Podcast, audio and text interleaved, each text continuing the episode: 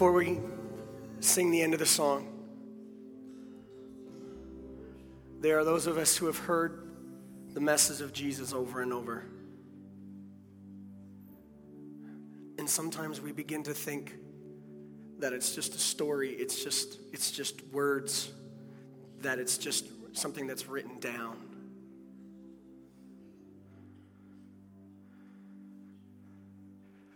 But the wonder of Jesus Christ can transform your life if you allow it to. If you can just take a moment and realize that the power of Jesus Christ working through someone's life, through my life, through your life, through your neighbor's life, in your office situation, in your relationships, if you realize and understand that the saving power of Christ and the message of this truth is the transforming principle, it is, it is the absolute truth to darkness to light, from death to life. Would you take a moment and just consider what Jesus has done for you? Would you just, just take a moment, close your eyes, and consider what if you never knew him?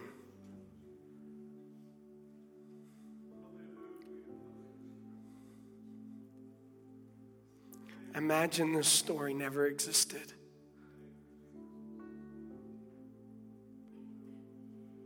Those moments when he was faithful, those moments when he spoke to you, those moments when he provided for you, moments when he brought you hope when there's no reason to hope.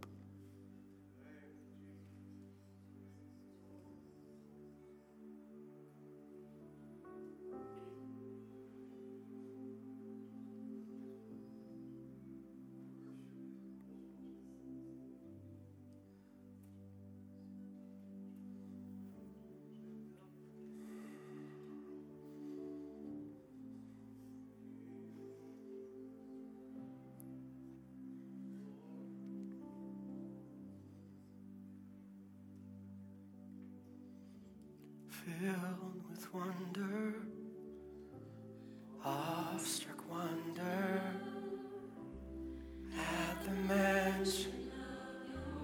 Come on, sing it again. Filled with wonder. Filled with wonder, awestruck wonder.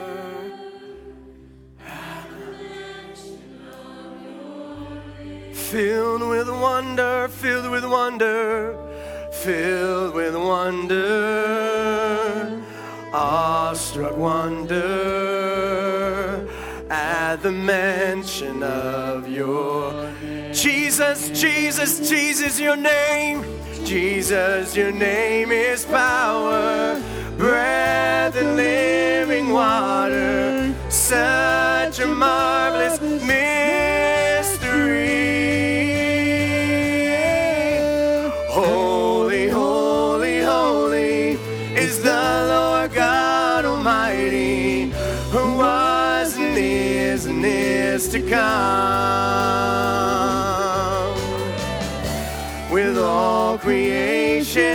Sing praise to the King of Kings.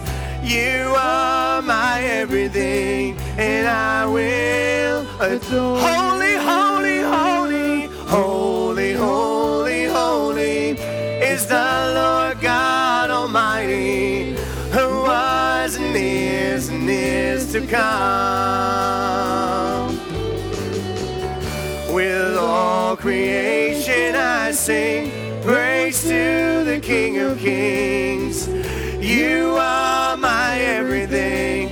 And I, one more time sing Holy, holy, holy, holy, holy is the Lord God Almighty, who was and is and is to come. With all creation I sing praise to the King of Kings. You are my everything, and I will adore you. Come on, let's just lift up our voices, sing praise to our God. We thank you, Jesus, for what you've done for us. We thank you, Lord God, for your faithfulness. We thank you, Lord God, for all the things that you have done for us. You are worthy to be praised. You are worthy to be adored. We are here for you, Jesus, for all that you've done, for all that you've done. We sing your praise. We lift up your name, O oh God. You are worthy to be praised. Oh,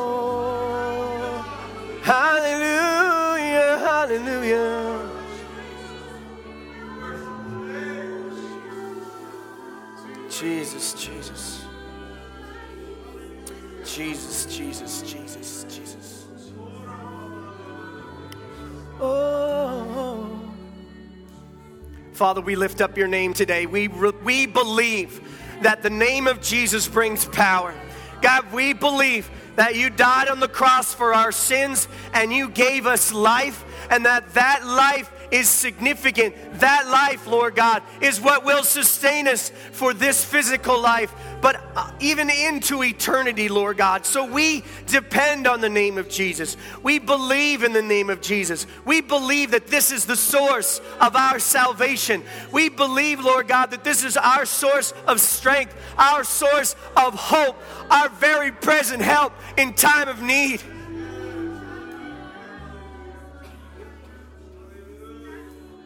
That we have a part to play we have a part to play in proclaiming that name.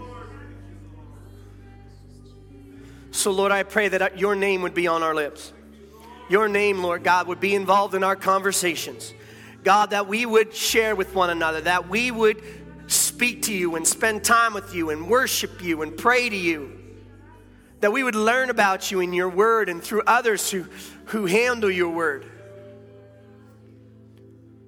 You are the answer, God. You're the answer. So, Father, I pray that God, even as we open up your word, God, as we open up the Bible, God, as we open up this inspired by the Holy Spirit document, Lord Jesus, that Spirit of God bring us closer to Jesus. Help us to understand how we can be used to express the name of Jesus so that you might be glorified, so that more people's lives might be changed. So, Lord God, just help us to understand what you're trying to say to us so we can apply it to our lives and be used by you. Thank you for your faithfulness this morning. Thank you for your spirit. Thank you for you. In Jesus' name we pray. Amen. Amen.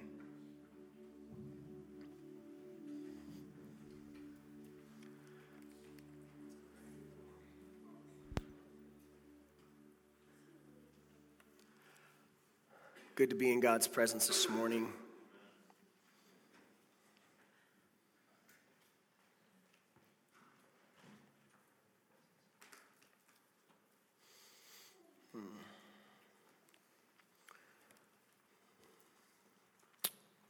Before I forget today, it's great to have uh, uh, the, price, the price, prices back with us at uh, home. It's nice to have them here. They were ministering at a church. Um, were, the church was going through transition and they needed someone to come in and lead worship and bless them, and their family was there, and they're absolutely gifted to do that. And uh, they're going to get another chance to do that at another church for a couple of weeks, from what I hear. And and uh, what a blessing that we can support them and pray for them and love them as they go and minister to others. And, uh, and so we just, we, we bless you. We bless you. And we, we, we just know that we're with you, praying with you. And we just believe in you guys so much. And so uh, just may the Spirit of God go with you as you minister. Um, we believe in that. God, God wants to use each and every one of us to to forward the message of, the, of his gospel. And there are those who have certain gifts that they can use to, to reach others. And we all, but we all have to do that. We all have to realize that that God has given us gifts that we can use in order to further the, the message of the gospel. And so that He has given you a gift and He's given me a gift. And, and we need to discover what that is in our life so that we can, we can use that to, uh, to express who Jesus is. And you may not think that you have those gifts. You may not think, you may think to yourself, well, I can't go and lead worship somewhere else in some other place and go and do that. Well, maybe you can't, but that doesn't mean you can't be used. That doesn't mean that you don't have certain skills that other, other places are in need of, or our church is in need of, or other people are in need of, because you absolutely do. You absolutely do. Our church needs you to use your gifts. The people around you in your workplace need you to use your gifts. And I believe that when we walk in a relationship with Jesus Christ, fun- functioning in our gifts, that that is, the, that is the best representation of Jesus that you're going to bring. When you are functioning in the giftings that God has given you and you are using that gift to serve others, I believe in that moment you are the very best representation of Christ that you can be. Because that's why God made you, and now you are stepping in to a reality of saying, okay, God, this is the way you've made me. I am going to use the very best part of me to show the very best of you. And it's in those moments, I believe, that you reflect Christ the very best. And so I think it's important that we discover what that is. I think it's important that we discover in ourselves saying, okay, what is it about me? Or is there something about me that, that God, that you have made specifically about me? And, and for the most part, uh, most of you know what you do well. Most of you know that, that there is something, there are certain things that you can do very, very well and other things that you can't do very well. And that somehow, okay, I don't know why I'm good at this, but that's this is why I, I don't know why I'm good at this. I know why you're good at that. That's the way God made you. because you're gifted that way. We've been, uh, we've been reading in, uh, reading in the Bible about gifts. Initially, we were in Ephesians talking about the five, five gifts of the church. We talked about, uh, we talked about apostle, you know, the apostolic gift, the prophetic gift. We talked about the evangelistic gift and the, patch, the pastor teacher gift. So we were in Ephesians and we were talked about how in Ephesians, they were trying to bring unity into the body. They were trying to, they were concerned because Ephesus was such an evil place that in order to keep the family of God together, they needed, they needed to work together. And so the way to combat, listen, the way to combat the forces of darkness was not to somehow try and avoid the darkness, but rather to work together in our gifts because the more that we work together, the stronger we are together. And that means if we're working together and we're depending on one another, the chances of us falling into sin is less. So that was Ephesians. And so today we move, we move on to, the, to Romans, where there's another list of gifts that Paul speaks to us about in Romans. So I'm going to ask you to look, look in your Bibles to Romans chapter 12. And uh, we're going to read Romans chapter 12, 1 to, 1 to, 20, uh, 1 to 21. I know this seems awkward, but I'm going to tie up my shoe because it's, un, it's undone. And if I don't, then I could fall on my face. So, I mean, falling on my face, that could be a good time too. But I just rather not. Just rather not.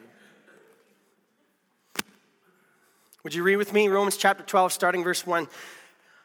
Therefore, I urge you, brothers and sisters, in view of God's mercy, to offer our bodies as a living sacrifice, holy and pleasing to God. This is your true and proper worship. Do not conform to the pattern of this world, but be transformed by the renewing of your mind. Then you'll be able to test and approve what God's will is his good, pleasing, and perfect will. For by the grace given me, I say to every one of you, do not think of yourself more highly than you ought, but rather think of yourself with sober judgment, in accordance with the faith God has distributed to each of you. Verse 4. For just as each of us has one body with many members, and these members do not all have the same function, so in Christ, through many, form one body, and each member belongs to all the others. We have the same, sorry, we have different gifts according to the grace given to each of us. If your gift is prophesying, then prophesy in accordance with your faith. If it is serving, then serve. If it is teaching, then teach. If it is to encourage, then to give encouragement. If it is giving, then give generously. If it's to lead, then do it diligently. Diligently? Diligently. Then it's to show mercy, do it cheerfully. Verse 9 Love must be sincere. Hate what is evil, cling to what is good, be devoted to one another, honor one another above yourselves, never be lacking in zeal, but keep your spiritual fervor serving the Lord. Be joyful in hope, patient in affliction, faithful in prayer. Share with the Lord's people who are in need. Practice hospitality. Bless those who persecute you. Bless those, bless and do not curse. Rejoice with those who rejoice, mourn with those who mourn, live in harmony with one another. Do not be proud, but be willing to associate the people of low, with low position. Do not be conceited, do not repay evil for evil. Be careful to do what is right in the eyes of everyone. If it is possible, as far as it depends on you, live at peace with everyone. Do not take revenge, my dear friends, but leave room for God's wrath, for it is written, It is mine to avenge, I will repay, says the Lord. On the contrary, if your enemy is hungry, you should feed him. If he is thirsty, you should give him something to drink, and in doing this, you'll heap burning coals on his head. Do not be overcome by evil, but overcome evil with good. Let's pray. Jesus, thank you for your word. Thank you for the Holy Spirit who inspired these people to write these things down so that we might see you, Jesus. And so, God, I pray that we would see you, Jesus. We would see you in these gifts. We would realize that you are the ultimate of these gifts and that we are most like you when we are functioning in these gifts. So, Lord, help us to see that, help us to understand that, and apply it to our lives. In Jesus' name we pray. Amen. Amen. Romans. Romans is a difficult, difficult epistle. It's a difficult portion of Scripture. It's not an easy one to understand. It's probably the most complicated of all of the books, probably in the Bible. Um, to understand because Paul, when he wrote down uh, Romans, he, he used such um, he used such language that and and that would help us to try and understand who God is and how sin works and how the sovereignty of God works. But it was a complicated book. Of all of the books in the Bible, there are Christians fighting over what Romans means. Probably the most. Because of what Paul has to say in that. He tries to explain where sin comes from, he tries to explain the forgiveness of God. He tries to, and, and he does a very, very good job. It's just that sometimes it can be hard to understand. That uh, the book of Romans was, was, was, wrote, was written to the, uh, the church in Rome. And the church in Rome was made up of two different groups. One was a, a group of Jews that have lived in Rome, and then there were, there were Roman people, Romans, who had become Gentiles. They had given themselves to Jesus. And so now you had a group of Jews and a group of Gentiles, and they were all within the same church. And the problem is, is that the group of Jews believed things a little bit differently than the group of Gentiles. Uh, the group of Gentiles thought to themselves, well, I know Jesus. He's a really good guy. I accept his love. I accept what he did for me on the cross. And, uh, you know, I feel a, a, sense of freedom in serving him. And the Jews had some different ideas because they came from the background of, of, a, of a Hebrew faith and said, well, no, in order to be a good Christian, you've got to do this and this and this and this. You've got to make sure that uh, you wash your hands properly and you wear the right clothes at the right time with the right shirt and stuff like that. And so there are certain rules that they felt like you na- needed to follow in order to serve Christ in the proper way. And so there was, you know, there was conflict. Can you believe it? People disagreed. In church, what? Weird. Because usually when we come to church, everybody just believes the same thing, right, Robert? Yeah, they do. And so um, there was a conflict. People were just, they were concerned about working together. And so Paul spoke all of these things. He tried to explain the very basics of truth to the Roman church, to the Jews, and to the Gentiles. And he really wanted the Gentiles to understand the role that the, that the Hebrew life had in building this faith to where it was. But he also wanted to explain to the Jews that, that this faith that the, that the Gentiles have is genuine and that there are some things in the part of the Jewish faith that was actually holding them back from experiencing the fullness of Christ. So God's trying to, uh, you know, Paul's trying to bring the church together. So from chapter 1 to chapter 11, Paul is going line after line uh, book, I mean, chapter after chapter, explaining the fundamental truths of the gospel of Jesus.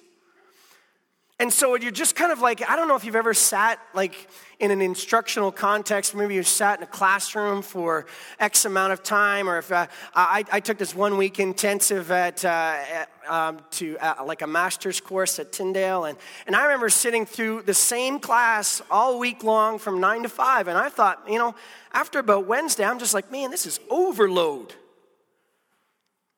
Well, that's what Paul gives us from chapter 1 to chapter 11. It's like an overload of theology.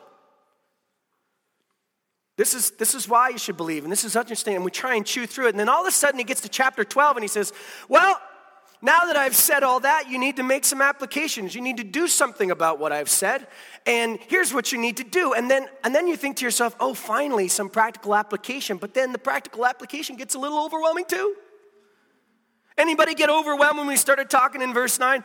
Love must be sincere. Hate what is evil. Cling to what is good. Be devoted to one another. Honor, honor one another above yourself. Never be like, and you're just over and over, practical application. So we're, we're in chapter 12. We're talking about this practical application. And Paul's trying to tell to us, he's trying to tell us, say, look, in order for this to work, in order for to take all of this theology, in order to take all of this knowledge about Jesus Christ, in order for us to work together, this is the way it has to work.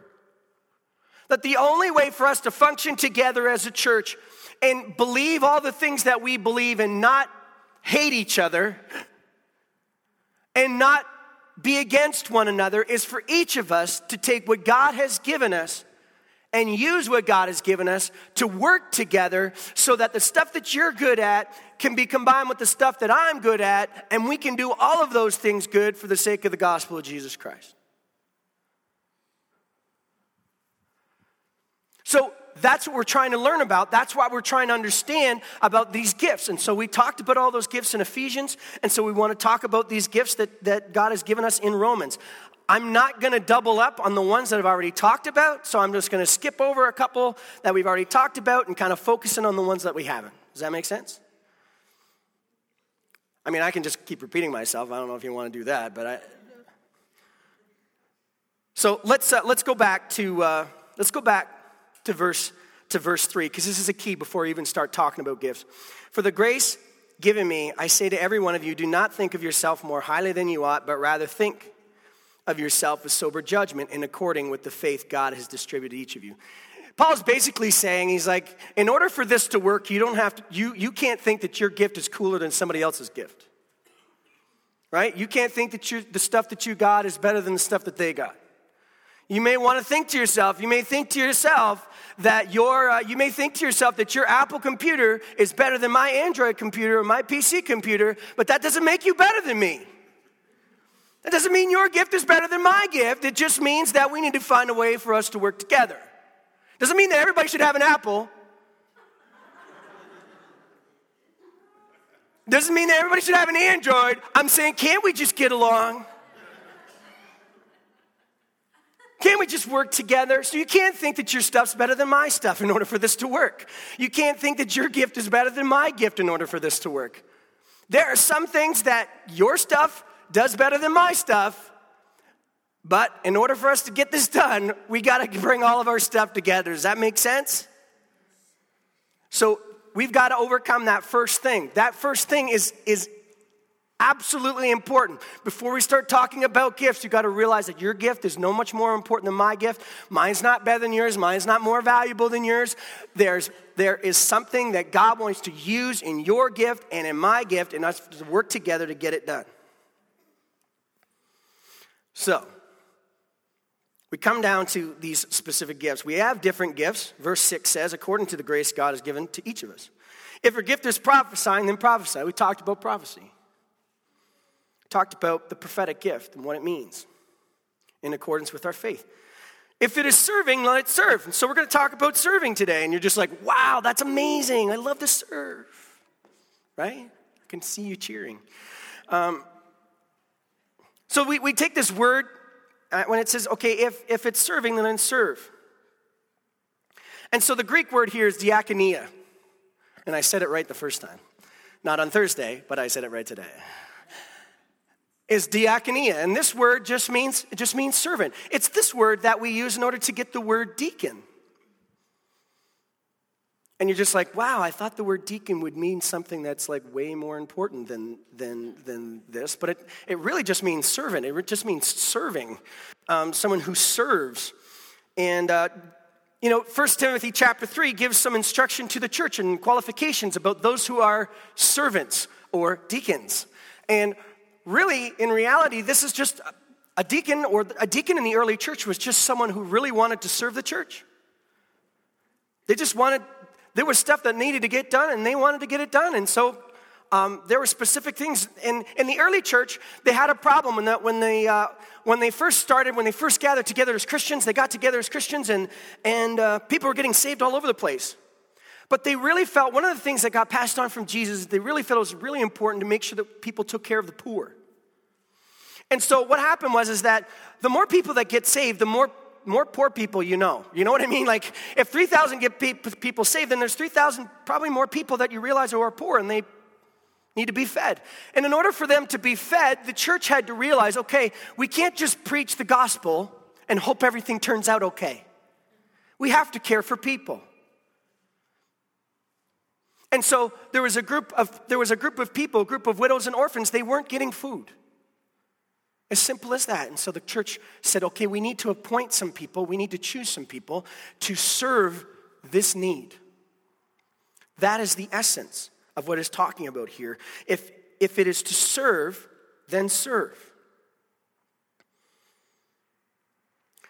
Now, in the early church, this was, this was considered an office. This was a, a, a this was a, a something that you were chosen to do. It wasn't just that someone, that everyone was necessarily a deacon or a servant of the church. There was, there was a, a certain sort of title to it. There was those who, uh, who were appointed to serve. It talks about how Stephen and Philip uh, were one of the seven deacons who were appointed at that time.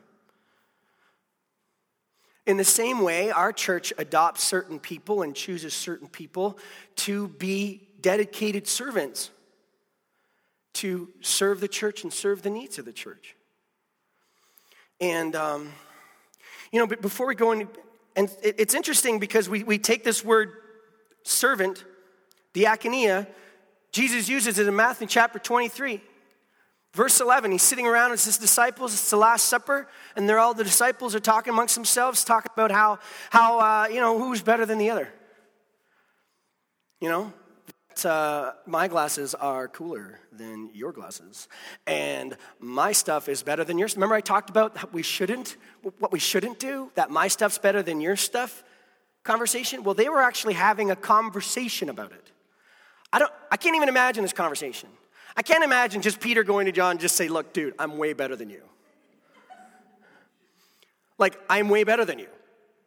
And John's just like, Look, I am like, my head is on the chest of Jesus, like right now. Peter, think about it. I'm way better than you. This is the conversation they're having. Unbelievable. Jesus just turns to them and says, Look, if you want to be the greatest, you have to become the servant of all. And when Jesus said this, he's actually referring to the person who's waiting on their table. He's actually talking to the person who is clearing the dishes from their table. He's like, if you want to be the greatest, you got to become a diaconia.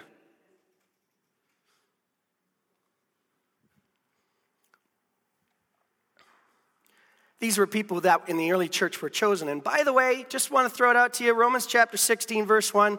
Take it or leave it, see what you have to say about it.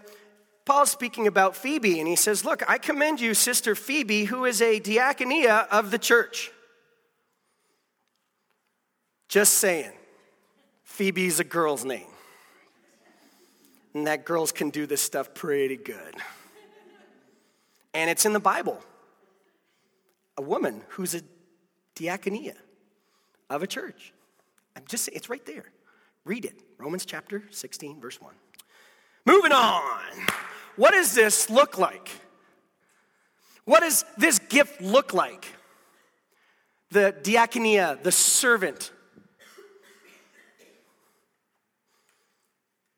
Well, These people, specifically for the church, they were, these roles were chosen. This gift was chosen. So you can have this gift of diaconia, you can have this, this serving gift, and maybe not even be chosen. It doesn't necessarily mean that you're appointed, but there's tons of us in our church. There's tons of this gift cropping up in our church, and they're not labeled necessarily deacons, but they are serving.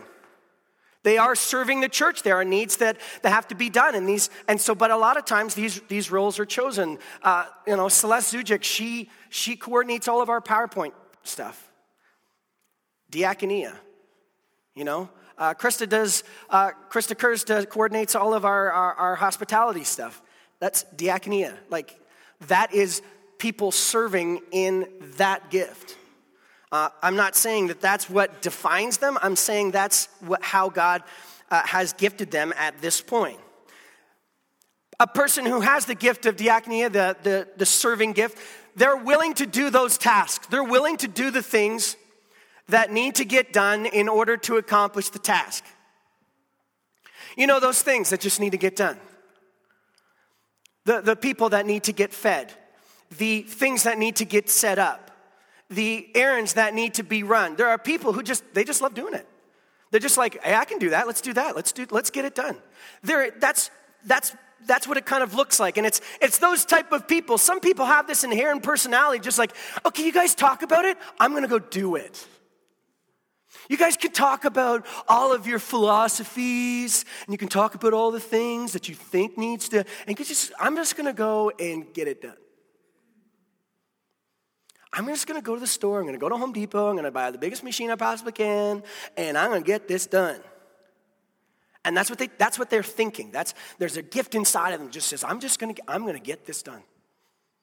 Anybody seen that in somebody? Anybody seen that in anybody? They're just like, you've seen that before? You've seen that in, in someone? They're just like, I don't wanna talk about it. I just wanna do it.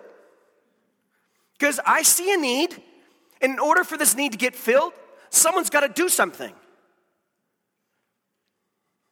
Someone's got to do something. We had a need crop up in our church this week saying, okay, this person needs this, and if, if there's someone who could step up to the plate and do this, um, we, we, just, we just really need this to happen. And you know what? Within, within hours, it was done. The church needs this, needs this gift.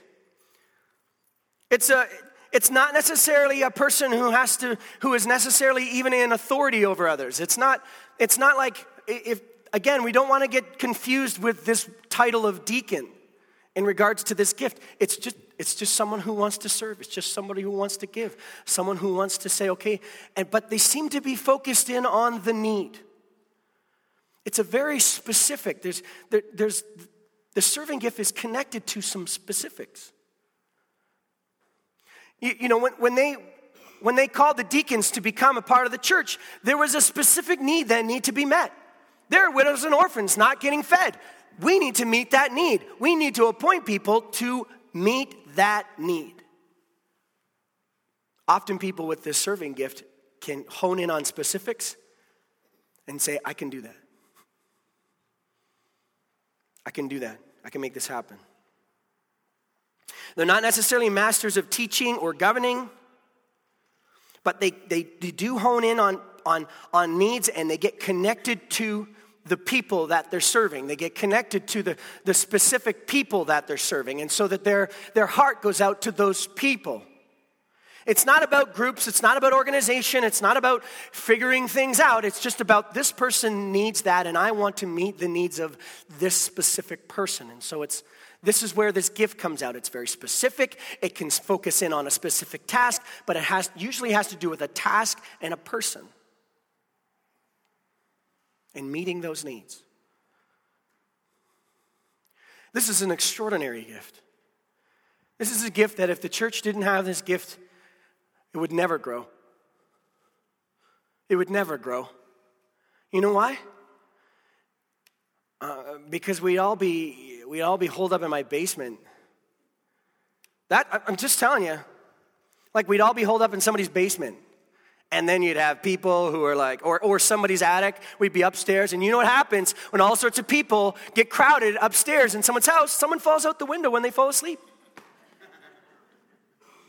So we're trying to avoid people falling out the window. And so the point is, is that if, if we didn't have those who could serve, we'd never be able to organize efficiently. We'd never be able to, to do what we do here this morning. We would have all the children upstairs here with us right now.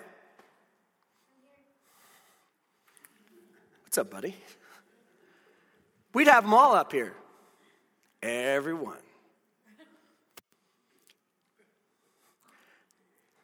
And I don't know about you, but my, my attention span isn't the best, you know what I'm saying?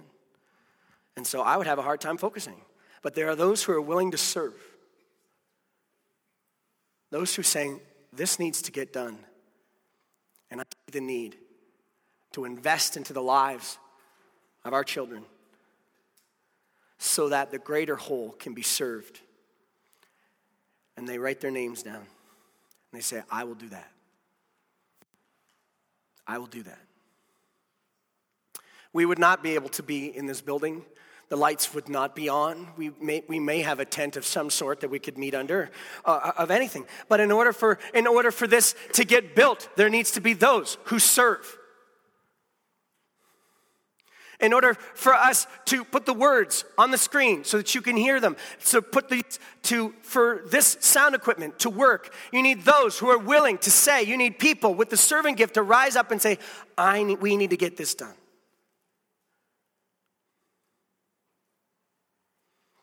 We would not we would not be we would not do as much as we can do without this gift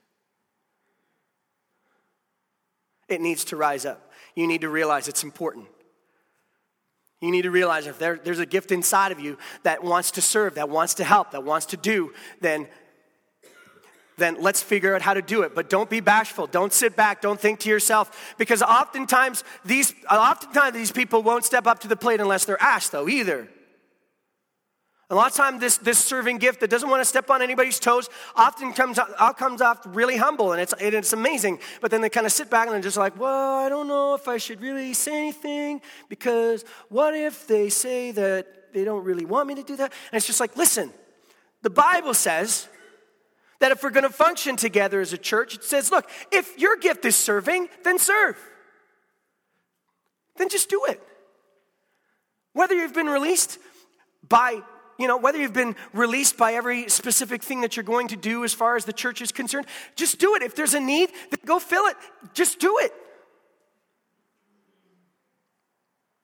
If you don't know how to serve, or you don't know how to use your gift, then come talk to Pastor Corey or, or me or Pastor Becky or somebody, one of the, the leaders of our church, and say, Look, I want to serve in this way. Help me, help me figure this out. But I am telling you, there's no part of me that's just going to say, Yeah, we don't really need that right now.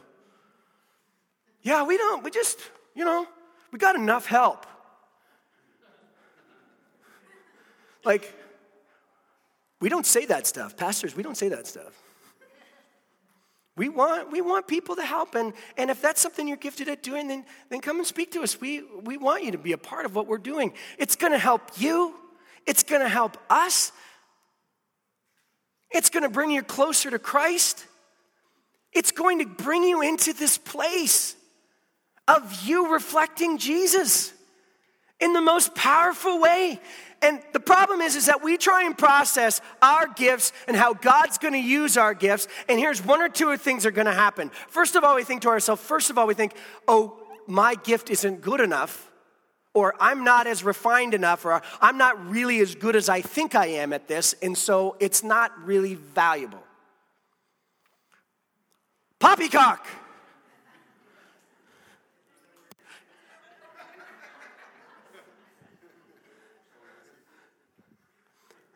That's just not true. Listen, if, if, if you're hearing a voice in your head this morning that says, Oh, Pastor Shane, I think that you're talking about my gift, but I don't think it's nearly as valuable. I don't think it's really as good as you think it is, and I don't really think it could be used by God. That is not true. It's not true.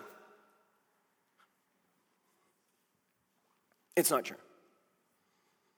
That's, that's what comes to our minds. Automatically, we think, uh, oh, it's just, it's, it's, it's just not good enough. It's just, it's just, you know. And then we think to ourselves, the second thing we think about our gifts, the second thing we think is we think to ourselves, it's really not going to make that much of a difference, right? Just because I go and, and do this thing, it's not really going to impact the kingdom of God. Are you kidding? Come on. Just because I'm, you know, just because I'm, I'm really good at, at doing uh, tile work on the floor and I use it, that's not really going to further the gospel of Jesus. Like, come on. Do not underestimate the Spirit of God and the power of the transforming message of Jesus working through you to provide what the church needs in order to express that gospel. Listen, you may not be able to perceive the eternal consequences of your gift being used, but I, absol- I am absolutely sure, I stand absolutely firm on this belief in knowing that when you give and you serve through your serving gift for the sake of the gospel of Jesus Christ, He's going to bless you and He is going to bless the work that you are investing into. And because of what you have done, people more people will be saved in Jesus' name. I am convinced of it. So before you start answering those two questions, before you start thinking to yourself, oh, well, it's not good enough. I only do this so good and I wish I did this better. Listen, your your average job in your gifting is like a hundred times better than someone else who's doing it who's not gifted to do it. I'll give you an example. I'm telling you right now, if you were to build something out of wood, and you're good at that, your really bad job is gonna be 100% better than my very best one. Do you understand? Your average job your average accomplishment of you functioning in your gift is going to be a hundred times better than someone who's not gifted it in at all. So you think to yourself, oh, well, that's not very good, and I missed this corner by uh, an eighth of an inch. Can, can you see the, the failings here? And I'm just like, I don't care, it looks amazing. Do you understand that? That on your average day of you functioning in your gift, that's extraordinary to somebody else. So you can't think the first thing, oh, well, it's not refined enough. It's not the very, very best. You don't need to be the very best because you're way better at that one thing. And that way betterness, that gifting functioning in itself, is what's needed. So it's not valid what you're saying. It's not a good enough gift or it's not good enough. It's not valid. it's invalid. And, and, and again, the second thing is saying that no, it's not going to make a difference. It is going to make a difference. It is going to make a difference in the economy of the Spirit of God and what God is doing through this church and what God is doing in and through you. It is going to make a difference. What does the Bible say that we need to walk by faith and not by sight? Just because you cannot perceive the impact of your contribution does not mean there is not an impact.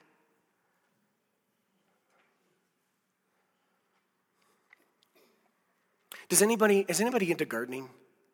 You're allowed to put your hand up.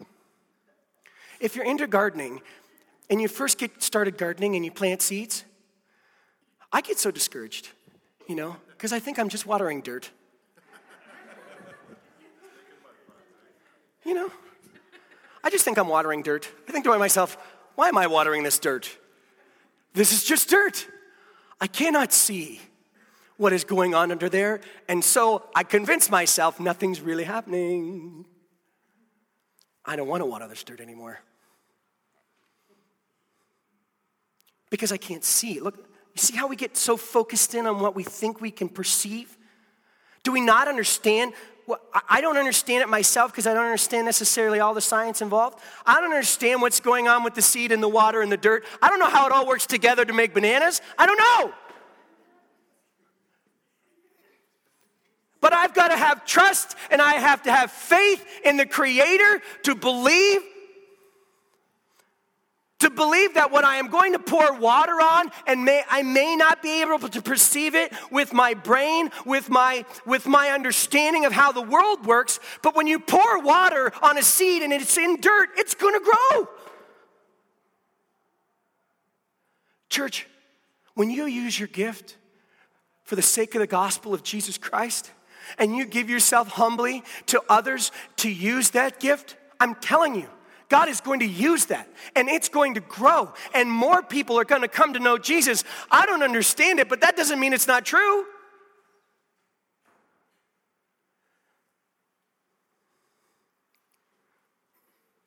So we need to start using our gifts. You need to start using this serving gift and just saying, you know what? I don't I, I can't see how this is going to help people come to know Jesus, but I walk by faith and not by sight. You said, you said, if we bring all of these gifts together, that we can work together in harmony, that we can see the message of gospel go forth.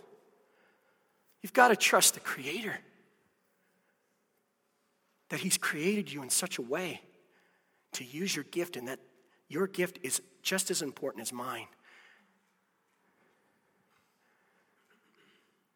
And when we use it together, we do something extraordinary for the gospel of Jesus Christ. Because let me tell you, if you can get people who are different, all working together in the same direction, that in itself is a miracle. right? It's a miracle. Let's do it. Let's do it together. Each and every one of us. Let's shout down the voices of the enemy trying to convince us that we're worthless and we don't have anything to give. Let us believe in the Spirit of God. Let us believe in the Word of God to know and believe that what God has made me, the way God has made me, is something specific and He wants me to use that to serve Him. Would you pray with me?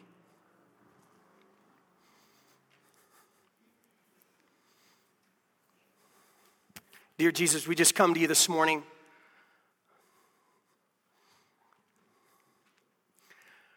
We come to you today, God. We just trust you. We just want to say that we trust you. We just want to say that we believe in you. We trust you.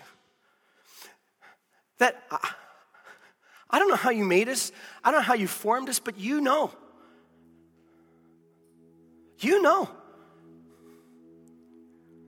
In the very essence of each of us, there is this way that you have made us.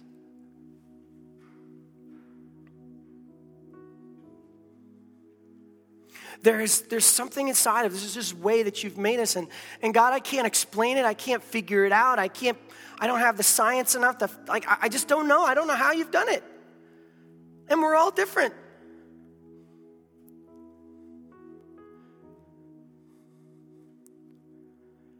But God, I just believe that we need to trust.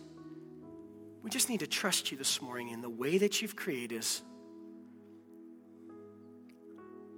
That there, there are certain things that we do well, that we do good. And Lord, I believe that's not a coincidence. I believe you did that on purpose so that we could use that thing we do well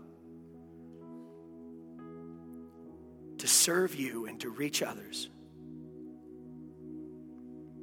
That their lives may be changed. God, I pray for those who have a serving gift, God, the, the diaconia of our church, to rise up, to believe. that they can contribute, that they can, they can be a part of the kingdom of God. They can be a part of Bradford Community Church advancing for the kingdom of God in Jesus' name and that each and every one of us would realize that we have something to give. Even before we get to maybe their everybody else's gift, that we would just all realize that we have something to offer. So, Lord, I pray as we discover what those things are, God, that, that, that the Spirit of God would speak to us and help reveal to us how truly valuable we are to you.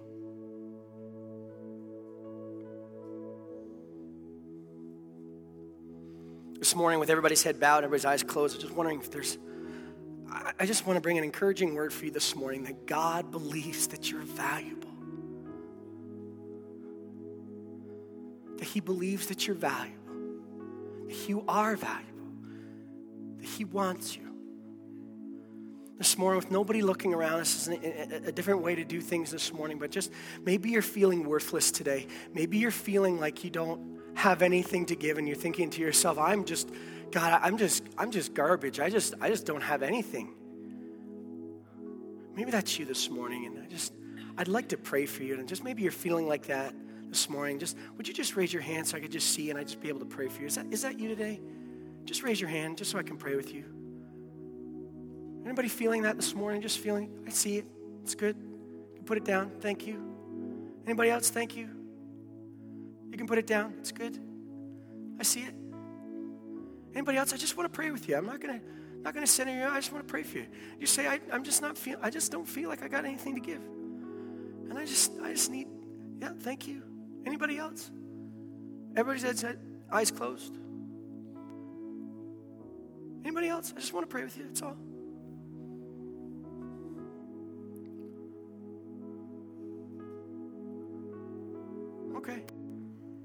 Father, I just pray right now for those who believe, who, have, who are just fighting down the thoughts of worthlessness, Lord God. I believe, Lord Jesus, that these, that these people, even who have raised their hands, have extraordinary gifts. And now they may not know how that's going to fit into your kingdom. God, that they would choose to believe in this very moment. They would choose to believe, Holy Spirit of God, that you would reach into their hearts and that you would encourage them in Jesus' name. Then they would know that they would know that they would know